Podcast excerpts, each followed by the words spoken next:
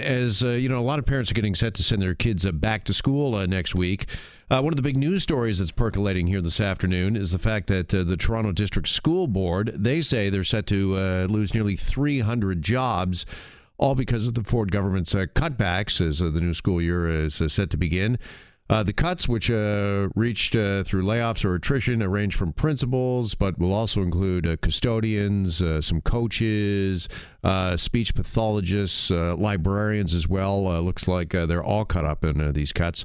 And joining us now to discuss further is the Liberal representative for Scarborough, Mitzi Hunter, is on the line and joins us here on Global News Radio 640 Toronto. Mitzi, good afternoon. Really appreciate coming on. Hi, good afternoon. Uh, just first off, uh, your reaction to uh, this announcement from the TDSB losing 300 jobs as we get set to head into this uh, new school year. Well, I'm not surprised. Um, in the last budget, the TDSB experienced a $67 million reduction in, in their funding. The per student amount is also reduced as well. So this translates into cuts to the classroom and, and cuts to teachers, and that affects all students. So I'm not surprised. And, uh, you know, the Ford uh, government can say that it's the board's decision, but if the cuts are coming from a reduction in their funding, they have no choice but to reduce uh, teachers and other supports that students rely on. Okay. Do you know that teachers are affected uh, by this? Because from what I've seen and uh, what I've read, they're talking about uh, custodians and some support staff, such as, you know, guidance counselors, but I'm not seeing anything about teachers teachers being removed from classrooms? Well, what we know is that educators are being cut, and and that is classroom teachers. Um, I believe the estimate over uh, the four years uh, that the teacher federations have said it's it's over three thousand teachers that are going to be impacted.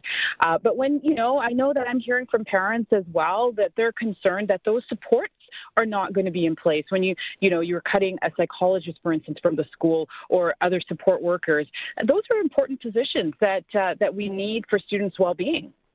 Now, this announcement comes uh, on the heels, of course, of uh, yesterday's announcement that a, a number of uh, elementary students in Ontario uh, who are uh, meeting the uh, provincial standard in math is uh, declining, and uh, we heard that uh, you know some Ontario math teachers will now have to take tests, tests to prove that you know they're, they're competent in teaching the curriculum. And I was really interested, Mitzi, by your tweet that was sent out yesterday, in which you said that you know I'm all for improving our students' math math scores, but this universal math test for all new teachers is not evidence based and it makes uh, no sense. Uh, what does the evidence say when it comes to teacher testing? Well, the, the number one predictor of outcomes for students is actually the classroom teacher. So if you want to improve uh, elementary math scores, you need to invest in elementary teachers that have the the required um, credentials to teach math, and and that's something that is is evidence based and is proven. This universal test for all teachers at all grades. Um, where's the proof behind that? And in fact, uh, as I've been reading about it, the proof is actually the opposite that it doesn't really affect those outcomes. And uh, it might sound good, parents might think, yes, we're doing something, but at the end of the day, you're not helping students who need the most help. Uh, one of the things that, you know, I certainly worked on as education minister was providing um, supports and coaches in math to all elementary elementary schools so that teachers can have a resource in the school that can help to um, boost the math outcomes for students. And those types of things are evidence driven. Uh, they're based on uh, proven methods. And, you know, while this universal test might sound uh, high level, like it's going to solve the problem, there's no evidence to support that. All right, when you look at the EQAO uh, test results for uh, grade three students, uh, less than 60% uh, met the standard, which is uh, five percentage points lower than it was three years ago. And when it comes to grade six students, uh, less than half, 48%, are meeting the standard. So cl- clearly something, it seems, needs to be done here, Mitzi. We need to focus on it for sure. Um, and there is a, a, math strategy in place uh, that you know boards are working through. It, it, and I, I, support the focus on math. I'm just saying a blunt instrument like a universal test is not going to solve that problem. And you know we also need to remind everyone that the standard is a B average.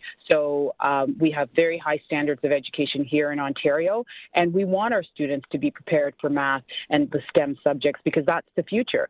So I'm very much in favor of supporting it, but I want to see policies and programs that are evidence driven and that actually involve educators in solving the problem. You know, as a former education minister, you certainly know this file well, and I'm just wondering uh, what your response would be to those that are saying, uh, "Listen, teachers, uh, they're more than happy, and it's part of their job to test students. So what's wrong with uh, testing teachers?"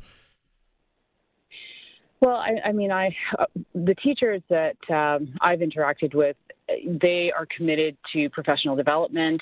Uh, we have a two-year teacher college program, so we have very well-trained teachers here in Ontario. Um, there are other things that we need to focus on, uh, such as student well-being and removing the anxiety away uh, from learning, so that we're really focusing on the students and their outcome and their achievement. Um, adding more anxiety to teachers by having them all do a test doesn't really translate into a positive positive uh, atmosphere in classrooms. We actually want our young teachers to come out and to be really motivated. We want the best people attracted to the teaching profession. And there's a range of skill sets that you need for educators. It's not just one size fitting all. All right, just uh, finally uh, moving back to uh, the new news of the day, which is the TDSB uh, saying they're going to shed nearly 300 jobs as we go into this uh, new school year. Uh, you know, I'm sure the Ford government would argue that, that they're battling, you know, a monster deficit and monster debt, and they're just this, you know, pattern cannot continue. We just can't keep spending, spending. what would you say in response to that? You know, if you're not investing in people, you're not investing in education and in, in the skills and talent, how are you preparing for the future? So I think it's about priorities uh, with this government, and uh, and education needs to remain uh, a top priority. It can't, uh, you know, you can't sacrifice your future by cutting education and those types of funding. You can look elsewhere. Um, you know, one of the things that this government continues to do is forego revenue by reducing revenues. You definitely put pressure on cutting more and uh, and sort of justifying those cuts. So I just think it's a matter of priorities. Yeah, where should those cuts come from then? Well, you can rationalize those priorities. You know, I know that um, there are many different uh, uh, choices that governments have to make. It's not an easy decision, for sure but I believe that education, healthcare, um, having supports in place for vulnerable people, those are those are aspects uh, in our society that I believe that people will support. And you know, I, I, think that you have to address this government in terms of what are its priorities and, and making sure that investing in our future in terms of our young people is not sacrificed. All right, Mitzi Hunter, Liberal MPP for Scarborough Guildwood. Mitzi, really appreciate you coming on. Thanks so much for the time. Thanks for having me.